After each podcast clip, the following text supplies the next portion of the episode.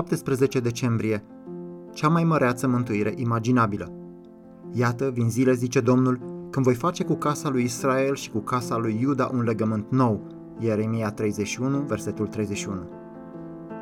Dumnezeu este sfânt, drept și despărțit de păcătoși ca noi. Aceasta este principala noastră problemă de Crăciun și din orice altă perioadă. Cum să fim socotiți drepți înaintea unui Dumnezeu drept și sfânt?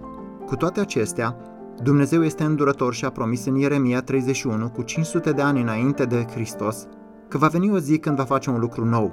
El va înlocui umbrele cu realitatea lui Mesia. El va acționa cu putere în viețile noastre și va scrie voia lui în inimile noastre, așa încât să nu mai fim constrânși din afară și să avem dorința interioară de a-L iubi, de a avea încredere în El și de a-L urma. Aceasta avea să fie cea mai măreață mântuire imaginabilă, ca Dumnezeu să ne ofere realitatea cea mai specială din univers de care să ne bucurăm, apoi să lucreze în noi cunoașterea acelei realități, în așa fel încât să ne putem bucura de ea cu cea mai mare libertate și cu cea mai mare plăcere posibilă. Acesta trebuie să fie un dar de Crăciun vrednic de cântările noastre. În fapt, aceasta este ceea ce El a promis în noul legământ. Totuși, în calea Lui exista un obstacol uriaș, păcatul nostru, despărțirea noastră de Dumnezeu din cauza nelegiurilor noastre. Cum poate un Dumnezeu sfânt și drept să-i trateze pe păcătoși ca noi cu atâta blândețe? Cum poate un Dumnezeu sfânt și drept să-i trateze pe păcătoși ca noi cu atâta blândețe încât să le ofere realitatea cea mai măreață din univers, pe Fiul Său, de care să ne bucurăm cu cea mai mare fericire posibilă?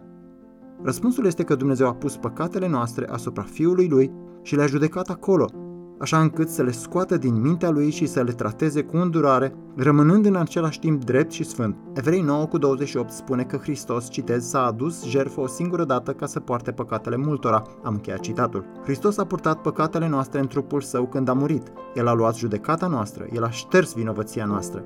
Asta înseamnă că păcatele noastre sunt șterse. Ele nu mai rămân în mintea lui Dumnezeu ca temei al condamnării.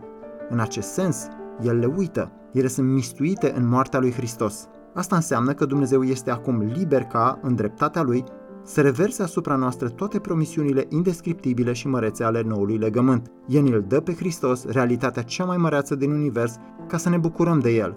Și El scrie voia Lui, inima Lui, în inimile noastre, așa încât să-L putem iubi pe Hristos, să ne putem încrede în Hristos și să-L urmăm pe Hristos din interior spre exterior, cu libertate și bucurie.